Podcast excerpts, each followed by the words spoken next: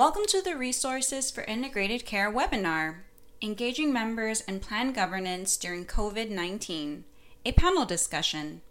This podcast is excerpted from a webinar presented live on September 17th, 2020. In this podcast, Robin Rohr, a senior consumer insight manager, gives an overview of member engagement and plan governance at CareSource.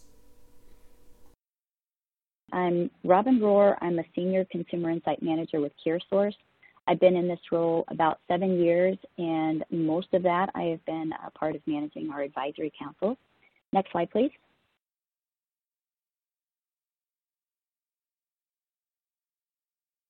CareSource has been around for about 30 years, uh, the majority of which we've been serving low-income populations, uh, primarily Medicaid. Within the last seven years or so, we've also moved into the health insurance marketplace space, as well as Medicare Advantage, as well as our dual eligible population that we refer to as our MyCare plan.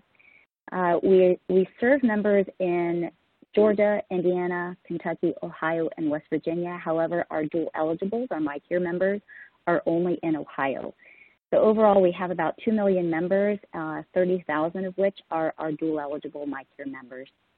Next slide, please. At CareSource, I'm part of a consumer experience department. Uh, we focus solely on member and provider feedback and insights. We get this feedback through a variety of channels. We do a multitude of experience and satisfaction surveys throughout the year. We've also, within the last few years, introduced a private online feedback community, which has been fantastic. We're able to do real-time surveys. Uh, we can do discussion boards. Uh, we can, we've even recently started introducing video uh, focus groups, which have been fantastic. Um, we also have a very robust advisory council program.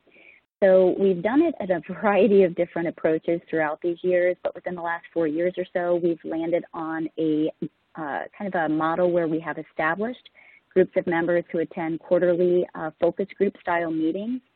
Uh, we find doing established groups of members uh, really help us build on learning from quarter to quarter, and it also helps us work collaboratively with those members in, uh, in driving improvement strategies and projects that we uh, eventually roll out throughout the organization.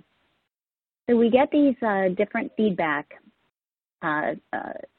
insights through these different channels, and then we roll it out not only to those uh, areas of the business for whom the topics might be relevant, but we also roll it out across the entire enterprise. So all of our advisory council summary reports are shared out across the entire company. And then we work collaboratively with the business leaders and business owners throughout the different areas to improve member experience, satisfaction, and health outcomes as well. And then we also do providing or ongoing um, surveys and different uh, feedback um, projects to help us determine the effectiveness of these action plans over time. So we're also measuring efficacy as well. Next slide, please. So as I mentioned, the uh, advisory councils for the MyCare dual eligibles are held only in Ohio. We have three regions that we serve in Ohio, and we do uh, quarterly 90-minute in-person meetings with these uh, groups in these regions. We have started leveraging in the last few years an outside uh, third-party market research vendor to help us with our efforts. Um, we not only do these for our MyCare population, but we also do them for the majority of our other plans and products too.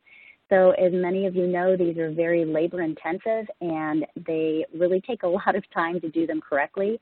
So we found that leveraging a research vendor to do more of the administrative tasks, such as the RSVPs and the invites and follow-ups for the meetings has been really um, kind of a game changer in making sure that our attendance is there and uh, that we can spend our time in a little bit more um, kind of the value added areas. In addition to our MyCare members, we also invite a, a host of other employees from CareSource 2, uh, business leaders, uh, our MyCare leaders, in addition to care managers. Um, they're able to really help with a lot of the kind of in the field type questions and also serve as kind of easy button if members are having um, any challenges uh, that day. We also invite uh, community advocates and ombudsmen to each of the meetings.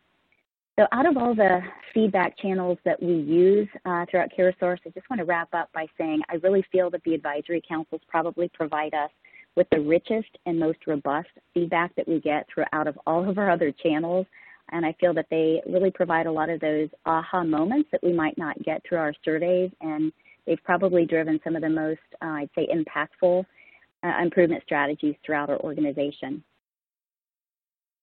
Thank you for listening. This podcast is presented by the Lewin Group and is supported through the Medicare and Medicaid Coordination Office at the Centers for Medicare and Medicaid Services. MMCO is dedicated to helping beneficiaries enrolled in Medicare and Medicaid have access to seamless, high quality health care that includes the full range of covered services in both programs. To support providers in their efforts to deliver more integrated and coordinated care, MMCO is developing technical assistance and actionable tools based on successful innovations and care models. To learn more about the current efforts and resources, please visit our website or follow us on Twitter for more details. Our Twitter handle is at integrate underscore care.